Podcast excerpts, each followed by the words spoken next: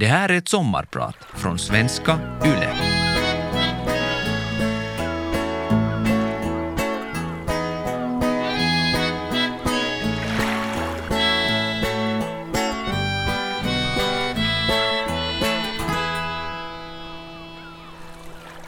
På sistone har jag fått höra att jag är modig. Modig som vågar ta en lång tjänstledighet från mitt jobb vid Svenska Teatern. Speciellt just nu när kulturbranschen och teaterfältet äntligen börjar komma på fötter efter två år av pandemi. Nu när vi äntligen får möta publiken igen. Och just nu när kriget rasar i Europa och maten och bensinen och elen är svindyr. Själv vet jag inte om jag känner mig så modig. I mina svagare stunder funderar jag tvärtom om jag är lite dum. Men inte heller i mina starkare stunder känner jag mig speciellt modig. Jag känner egentligen bara att jag gör något jag måste, eftersom min intuition säger att jag ska göra det. Och dessutom, det finns människor i dagens Europa som verkligen behöver vara modiga för att överleva. Kvinnor och barn som flyr, män som slåss vid fronten. Men ja, jag har en familj att försörja. Jag har huslån och billån och en fin tjänst på en arbetsplats som jag trivs på. Där har jag jobbat ända sedan jag blev färdig från Teaterhögskolan. Livet är på många sätt perfekt just nu. Men ändå säger min intuition att jag ska ta ledigt. Så här sitter jag. På min första lediga dag. Jag har hoppat ut i det fria. Jag kommer att vara ledig i ett och ett halvt år trots att jag inte vet vad jag ska göra eller hur jag ska skrapa ihop pengar som behövs för att få vardagen att rulla. Det är det senaste beslutet jag gjort med hjälp av min intuition. Hittills har den alltid lett mig rätt. Och det räknar jag med att den gör den här gången också. De allra flesta beslut i mitt liv har jag faktiskt gjort med hjälp av intuitionen. Den där känslan eller inre rösten som säger att gör det. Någon annan kanske kallar det magkänsla. Eller att lyssna till sitt hjärta. Kanske någon till och med kallar det Gud. Men jag kallar det intuition. Det är ett av mina främsta arbetsredskap som skådespelare. Med hjälp av intuitionen bygger jag upp de flesta karaktärerna. Ja, också till och med den absurda diskokungen och dansläraren Folke Rundqvist som jag gjorde i Putås häromåret. Huominen! Men jag väljer alltså att följa intuitionen också utanför scenen, i vardagen, i mitt privatliv. Mitt namn är Dennis Nylund och idag ska jag sommarprata om varför alla borde lära känna sin intuition och lita på sina känslor, oberoende av vilket yrke man har. Inte analysera sönder sitt liv, inte bara leva upp i hjärnan, utan ta sig hela vägen ner till hjärtat. Den där sträckan som så träffande ibland kallas för världens längsta halvmeter.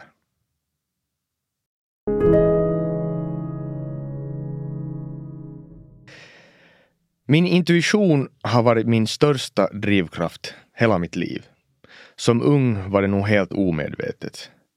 Men när jag idag ser tillbaka inser jag att jag alltid följt min intuition, eller magkänsla som jag kallade det på den tiden. Jag minns att jag som ung tänkte att det där med att planera och analysera och strukturera, det var något som vuxna bara hade hittat på att man skulle göra. För mig som barn kändes det helt bortkastat att hålla på med det där. Det var ju bara att känna efter med magkänslan. Idag som vuxen inser jag förstås att det är viktigt att planera, analysera, strukturera. Inte ta för stora risker, att inse vad som finns i potten liksom. Så det ska jag väl säga klart och tydligt redan här i början av mitt sommarprat. Jag tycker förstås inte att man ska följa precis varje impuls man får.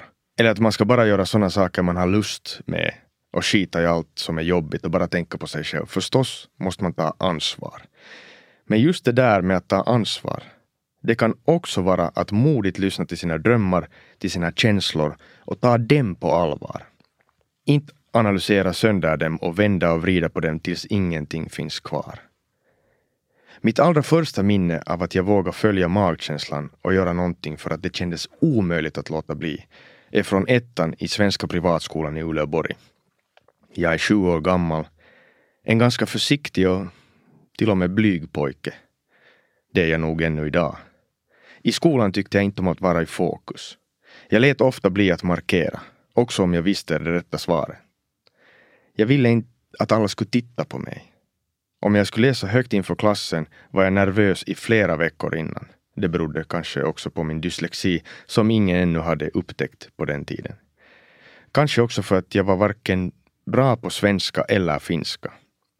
Jag växte upp i en svenskspråkig familj i helfinska Uleåborg. Pappa finlandssvensk, mamma från Sverige. Men alla människor runt omkring oss talar bara finska, så jag blev aldrig helt flytande på något deras språket. Halvbra på svenska, halvbra på finska. Men tillbaka till den där stunden då jag för första gången följde min intuition.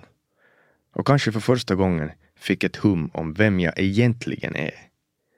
Det är musiklektion och vi har levyrati, alltså skivråd. Vi har en CD-spelare i klassrummet och läraren spelar upp olika låtar och så ska vi alla ge poäng och rösta fram en vinnare. Plötsligt spelar läraren min favoritlåt. Och då bara händer det något i min kropp. Eller kanske i min själ. Jag kan inte sitta stilla längre. Den där lilla blyga pojken som inte vågar räcka upp handen, inte ens när han vet rätt svar, stiger plötsligt upp från sin stol, hoppar upp framför klassen och börjar dansa loss. Favoritlåten ekar i klassrummet, alla tittar på mig och jag börjar dra alla mina dance moves som jag kopierat av legender som James Brown och Michael Jackson. Jag dansar och dansar och ivrigare och ivrigare. Läraren stirrar på lilla blyga Dennis och hon ser ut som en fågelholk. Jag bara dansar och skiter i att alla tittar på mig. Jag njuter av det. Jag älskar det. Jag känner mig som skolans nya kung. Och på något konstigt sätt känner jag att jag har hittat min plats i livet. Och allt det här bara för att jag vågar följa en impuls. Våga ta en risk. Lita på min magkänsla. Och givetvis slutar min dansshow med att jag hoppar ner från en stol medan jag spelar luftgitarr som Marty McFly gjorde i filmen Tillbaka till framtiden. Jag vrickade foten i landningen så illa att jag haltade resten av dagen. Det gjorde inget. Absolut inget. För jag var fri.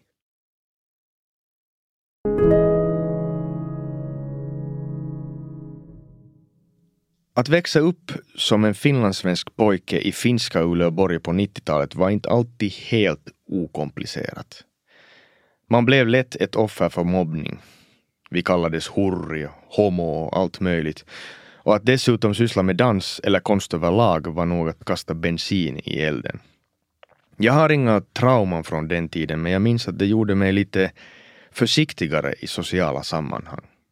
Jag var dessutom en av få riktigt svenskspråkiga i hela skolan. De flesta kom från tvåspråkiga hem och hade åtminstone en finskspråkig förälder. Många kom från helt finskspråkiga hem, de gick bara i en svensk skola. Jag lärde mig ganska snabbt att dölja min svenska identitet när jag rörde mig på stan. Jag hade ett smeknamn, ett alias, som varken var svenskt eller finskt. Jag kallades Ätä. Mitt allra första ord som liten. Varifrån det ordet kom och vad jag menar med det, det, det vet jag inte. Men det var ett ord som jag upprepade och upprepade och snart blev det mitt smeknamn. Först hemma och senare i skolan och bland kompisarna. Äta lät mindre svenskt än Dennis. Och det var ju praktiskt när man som tonåring inte ville skylta på stan att man var finlandssvensk. Fortfarande kallas jag Äta av mina föräldrar och mina närmaste vänner. Jag hade lite svårt att hitta min plats som ung. Min identitet. Och ska jag vara riktigt ärlig så är jag nog sån ännu idag. Jag är en sökare. Som barn var jag blyg och försiktig som sagt, men jag älskar dansa. Men bara hemma för mig själv. Att dansa var ju också bögigt då på 90-talet och när man nu redan kallades homo bara för att man var finlandssvensk så förblev nog dansen en hemlig passion i många år. Förutom den ena gången när jag plötsligt steg upp och dansade inför hela klassen. Men jag hade ett stort behov att röra på mig och liksom uttrycka mig fysiskt. Så det blev en massa sport och idrott. Hockey, fotboll, skateboarding, basket, höjdhopp, längdhopp, you name it. Men det var snowboardingen som blev min största passion. Jag var rätt bra på det. Det skulle bli min grej. Jag fick till och med sponsorer via bekanta och genast när jag fick lov av mina föräldrar så började jag tävla i tonåren. Jag var kring 15. Jag hade hittat min identitet. Att snoka var acceptabelt bland kompisarna och förstås hjälpte det också att jag var ganska bra på det. Jag gick all in, 100 procent. Jag skulle bli världens bästa snokare. Men ju bättre jag blev, desto krångligare blev det att träna. Om jag faktiskt skulle bli världens bästa snowboardåkare, vilket jag helt på riktigt hade som mål, var det självklart att jag borde flytta hemifrån som ung och gå i idrottsgymnasium typ i Kuusamo eller Rovaniemi. Oh fuck. En ny omgivning, nya människor och ännu mera finskspråkigt. Det kändes mindre och mindre lockande. Och dessutom hade jag i samma tid helt av en slump hittat breakdansen. Det var en ny och spännande värld för mig, också om allt kändes bekant. Jag tyckte ju om att dansa, i hemlighet. Men dessutom hade breakdansen ingredienser av annat som jag gillade. Det var fysiskt krävande, rytmiskt och coolt. Och breakdansen var något jag kunde syssla med hemma i Uleåborg. En kort tid levde jag dubbelliv. Jag tränade snowboard och hängde med mina snokavänner. Men började också lite i smyg träna breakdance, utan att mina snokavänner visste om det. Ena dagen var jag snokare med rätta märkeskläder och snokarstil och andra dagen var jag den coola breakaren med hatt och rätt sneakers. Ja, ni vet, de där med ränderna. I den åldern och de kretsarna funkar det inte att vara både och. Jag kom snabbt fram till vägskälet där jag var tvungen att välja. Jag funderade och funderade tills magkänslan gav mig svar. Jag kastade bort alla mina snokakläder, skor och till och med själva brädan för att ge mitt allt för breakdance. Nu skulle jag bli världens bästa breakare istället. Och så blev det faktiskt. Jag blev världsmästare många år senare. Det tror jag inte att jag hade blivit om jag satsat på snowboard. Magkänslan ledde mig rätt.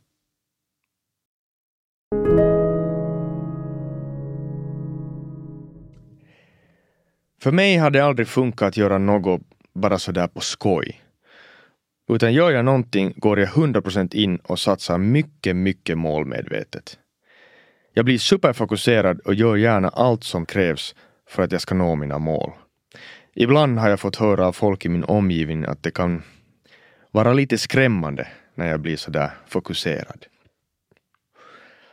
Jag tror att i grunden handlar det om att hitta min plats i livet. Att det är alltid den jag söker och att jag i den här galna, osäkra världen behöver den där platsen just så mycket att jag är beredd att satsa för fullt för att nå dit. När jag valt breakdansen var det helt klart för mig att målet var att nå världseliten. Att bara bli här hemma i Finland och dansa i små kretsar var inget för mig. Och på min väg mot världstoppen var jag säkert ganska hård många gånger.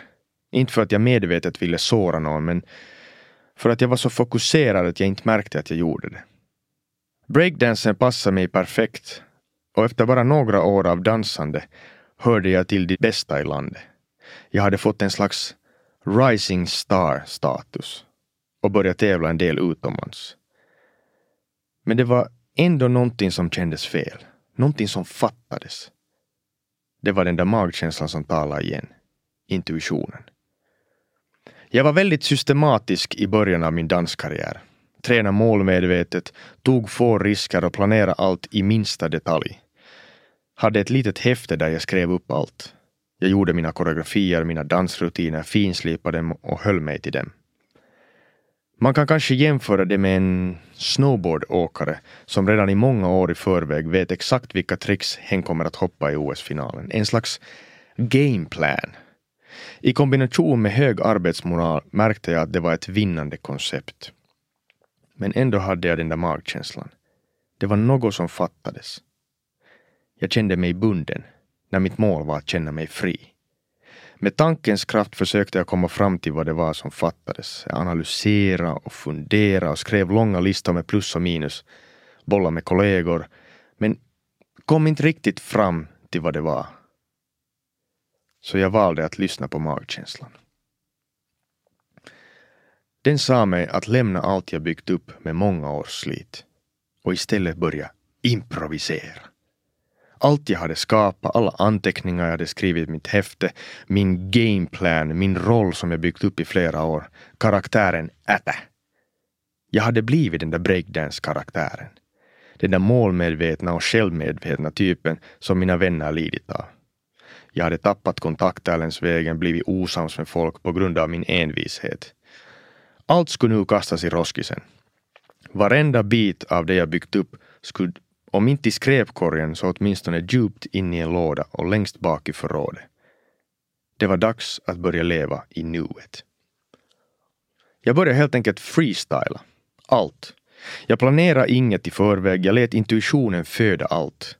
Nya grejer varje gång. Jag dansade just i den stunden, just för den publiken eller motståndaren som var där. Inga planer, ingen taktik, ingen förhandsplanering, bara carpe fucking diem hela vägen. De första träningarna, eller egentligen de första månaderna, var oerhört inspirerande. Det var skönt att bara dansa och dansa och dansa. Inte hålla på och finslipa någon speciell koreografi eller taktik, utan bara koncentrera sig på att bli en bättre dansare. Men i tävlingarna gick det sådär. När jag stod där på golvet fick jag inte riktigt tag i någonting. Jag bara flummade mest omkring och skämdes lite och fick till och med en del dissande kommentarer. Många sa att jag hade blivit för soft. Att jag hade tappat min mojo, som man säger i de där kretsarna. Jag var inte den gamla häftiga äta längre. Jag förstod ju såklart att det kommer att ta tid innan allt faller på plats. Så jag fortsatte med min nya träning, men med min gamla envishet. Och en dag kände jag mig färdig. Jag insåg att jag hade hittat mitt nya jag. Dansa fram en sann Dennis som inte bara var aggressiv, skrämmande, tuff och en massa andra saker som en bräkare traditionellt ska vara. Utan mera en artist. Det handlar inte längre om vem jag knäckte i en battle eller hur skrämmande jag var på golvet för mina motståndare. Det blev istället en form av poesi på golvet. Jag hade nog anat att jag säkert skulle få betala en del för det här och så blev det. Jag hoppade av en grupp, en crew som precis hade blivit världskänd. Samtidigt gav jag ifrån mig alla sponsorer som jag hade jobbat så hårt för att få. Jag måste stänga alla dörrar för att känna mig fri. Jag var på väg till ett sannare jag. Träna ensam hemma i min lilla etta.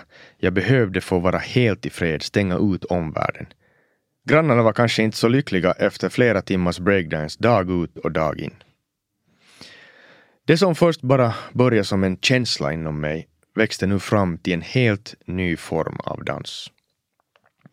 Jag märkte hur andra dansare, både här hemma och utomlands, började följa mitt sätt att närma mig dansen. Folk började klä sig mer och mer som jag, dansa som jag och närma mig hela skenen på mitt sätt. Fler och fler dansare ville vara som The White Shadow, den vita skuggan. Ett smeknamn som jag fått av en legend i breakdancevärlden. Jag fick namnet på grund av mitt mystiska sätt att förhålla mig till den här dansformen. Jag kom på plats, gav allt och försvann. Att se mig på golvet på ett jam blev en händelse som man inte fick missa. Jag hade alltid något nytt att visa. Allt föddes i stunden och jag överraskade till och med mig själv. Det var en fantastisk känsla. Jämfört med tidigare då jag alltid drog samma moves ur min påse full med olika tricks. Efter några år blev jag världsmästare i breakdance. Och yes, yes, yes.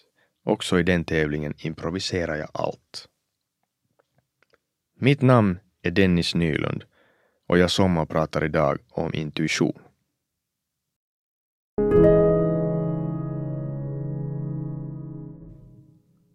Efter att jag blev världsmästare i breakdance år 2009 kunde man kanske tycka och tro att jag skulle satsa ännu mer på dansen. Försöka vinna flera världsmästerskap, rida på kändisvågen.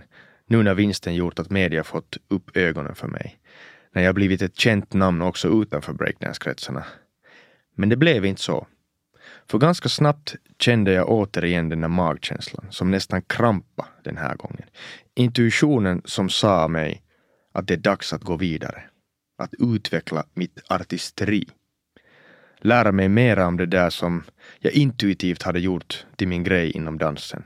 Att berätta historier. Redan några år innan hade jag för första gången jobbat på Svenska Teatern som dansare i musikalen Spin. Och det var fantastiskt. Jag kände mig genast hemma på teaterscenen och inspirerades av att se stjärnor som Nicke Lignell, Maria Ylipää, Anna Hultin och Jonna Järnefelt hur de jobbade.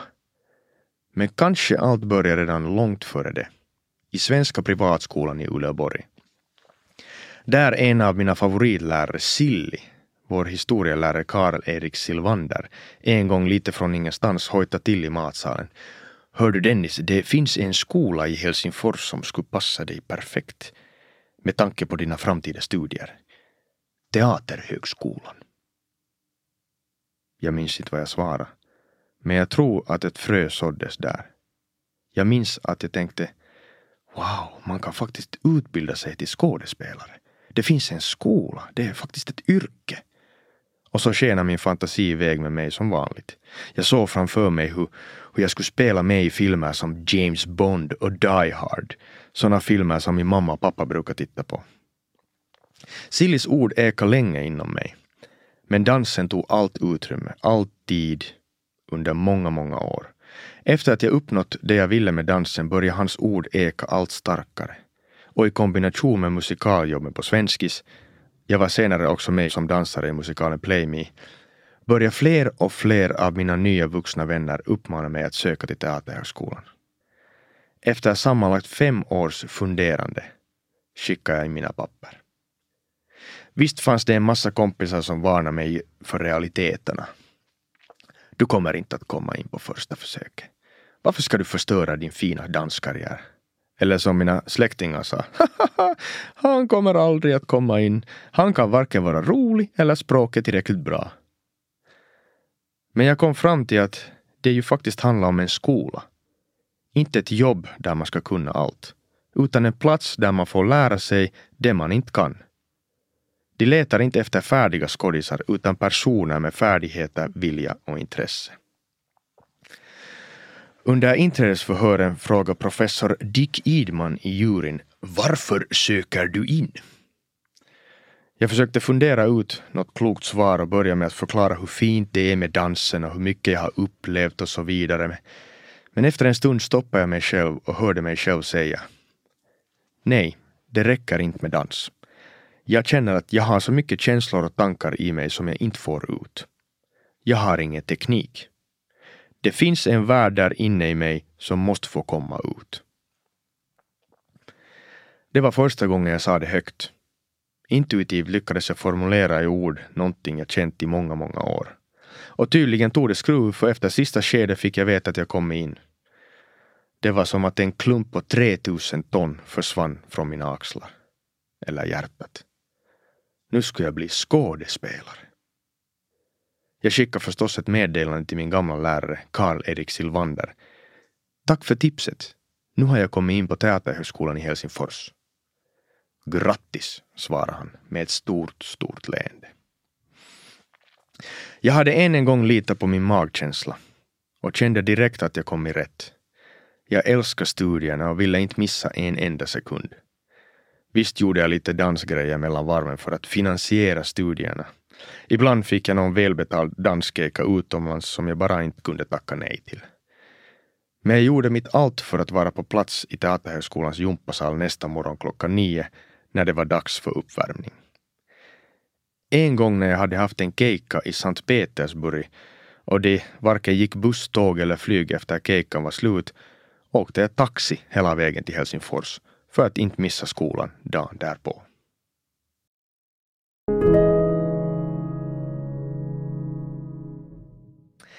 Nu har jag bara pratat om alla gånger som min intuition har lett mig rätt. Och ni undrar väl om min magkänsla aldrig fört mig in på helt fel vägar. Det låter kanske otroligt, men jag kan faktiskt inte komma på en enda gång. Men nog gånger då jag struntat i att lyssna på min intuition. Och då har det varit nära att gå riktigt illa. Som gången jag hittade mig själv i ett reservat för ursprungsbefolkning i USA, livrädd med grym hemlängtan. Visserligen lärde jag mig en hel del under vägen. Det handlar förstås om kärlek. Så länge jag kan minnas har jag drömt om en egen familj, om fru och barn, att inte vara ensam. Ibland har jag varit så desperat i min längtan att jag nästan gått med på att vara ihop med vem som helst. Visst har jag gillat alla jag stylat med, men för en romantiker som jag räcker det inte riktigt att bara gilla. Det ska vara kärlek, på riktigt. En gång hittade jag en partner som var perfekt för mig. På pappret. Hon var breakare precis som jag och hemma från The Bronx i New York. Världens mecka för breakdance och hiphopkultur. Alla mina kompisar gillade henne, hon var familjekär och dessutom extremt vacker. Hon hörde till världseliten inom break. Hon var hela paketet och lite till. Vi bestämde oss för att bli ett par och inledde ett distansförhållande trots att vi bodde på varsin sida av jordklotet. Vi träffades i Stockholm första gången. Båda jobbade där ett veckoslut när det gick som bäst för oss i våra breakkarriärer. Åh, härliga tider.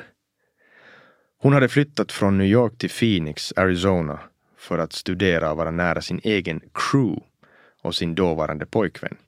Hon var fortfarande ihop med sin kille och därför höll vi händerna ifrån varandra.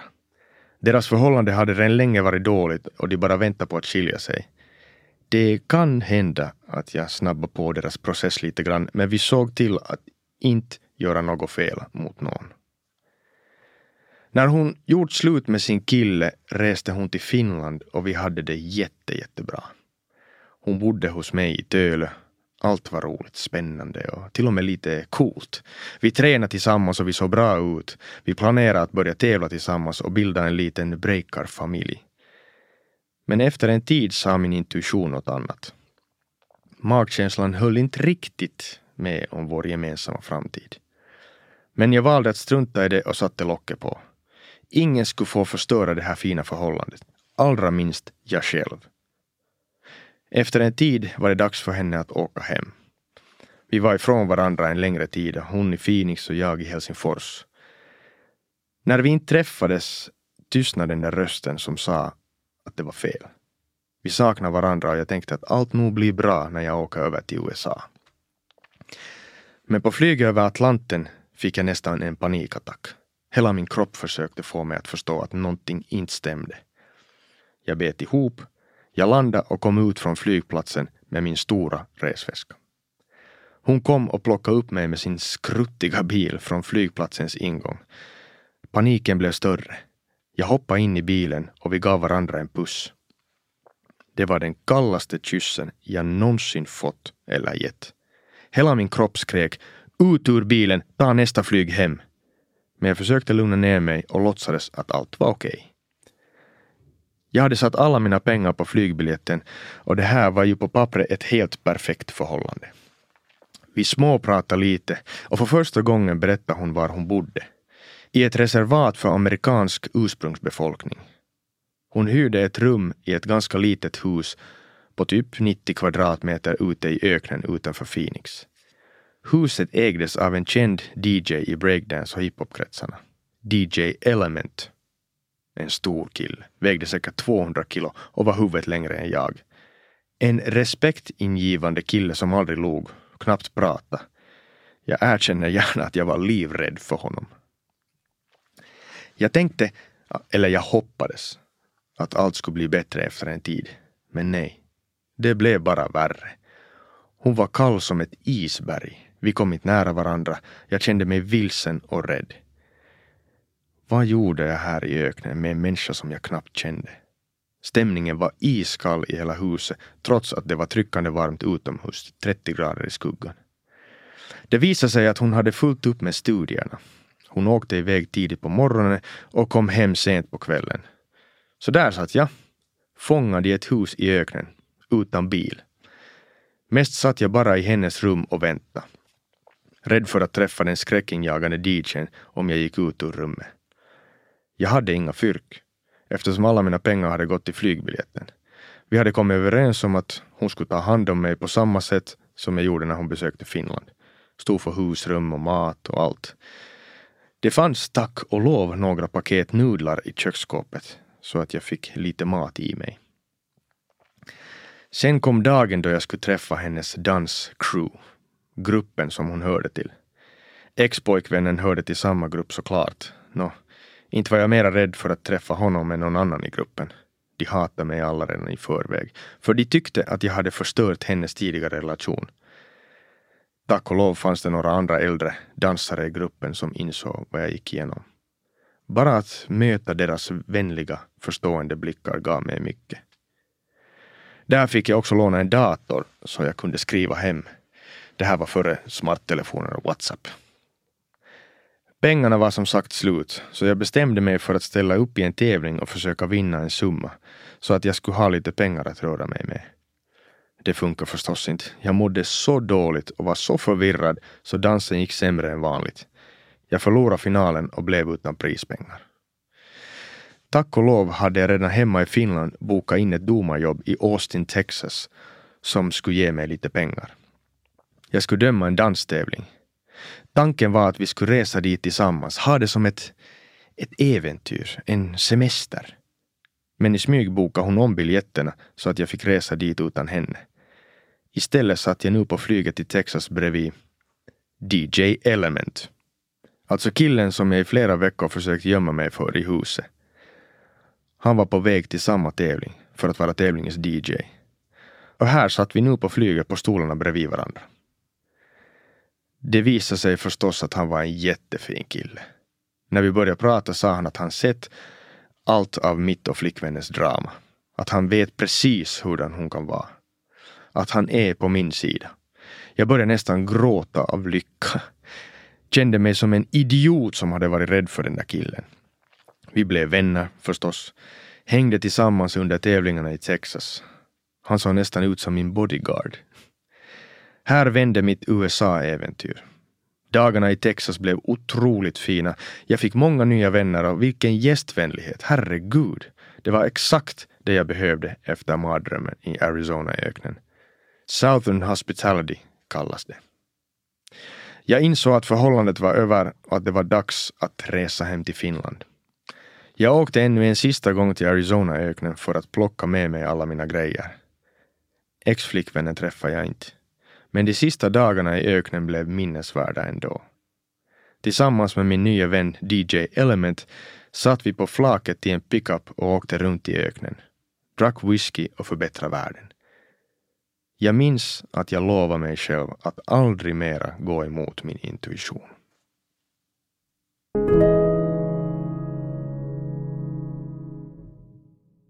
Jag har idag sommarpratat om intuition hur viktigt det har varit och är i mitt liv att våga lyssna till mina känslor och drömmar. Att de nästan alltid har lett mig rätt i livet. Att de ofta sitter inne med svar och lösningar. Bara man vågar lyssna. Jag uppmanar dig att göra detsamma. Och ja, jag inser att det kan låta väldigt hurtigt och aningslöst för dig som nu lyssnar och vars liv har gått i kras av olika orsaker. Sjukdom, olycka, ekonomisk katastrof, sorg, jag vill inte förminska något av det. Allt det där hör också till livet och just då kan det kännas övermäktigt att lyssna till sitt hjärta eller sin magkänsla. Det är kanske helt tyst där inne och det måste få vara det. Men inte hur länge som helst. Jag hoppas att du snart kommer på fötter igen och med små steg tar dig tillbaka till livet och dig själv. Och just på den vägen tror jag att intuitionen har mycket att säga dig. Jag är som sagt tjänstledig första dagen idag. I ett och ett halvt år ska jag sväva fritt. Yrkesmässigt. Exakt vad jag ska göra och vem jag ska jobba med, det vet jag inte. Jag litar på att det löser sig. Och jag hoppar. För mig är det ett väldigt viktigt och avgörande hopp. Jag var livrädd för att inte få jobb när jag blev klar från Teaterhögskolan. Att jag skulle bara ses som den där före detta breakdance-världsmästaren som nu plötsligt ska spela teater och att alla mina roller på något sätt skulle innehålla dans. Att jag skulle bli den där dansande skådisen. Men så har det inte blivit. Jag har fått göra fina roller på Svenska Teatern och i filmer och tv-serier.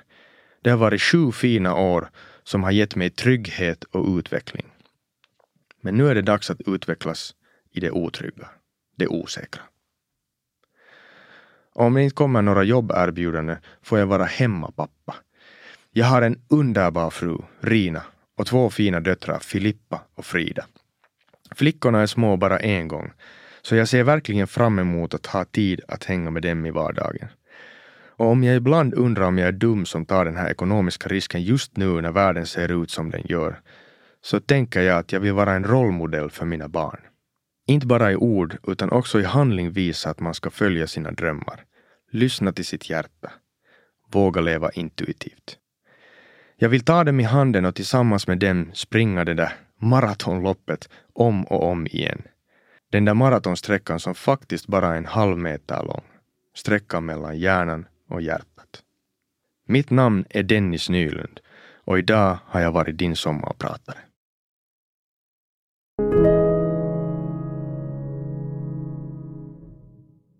Vegas sommarpratare produceras för Svenska Yle av Parad Media.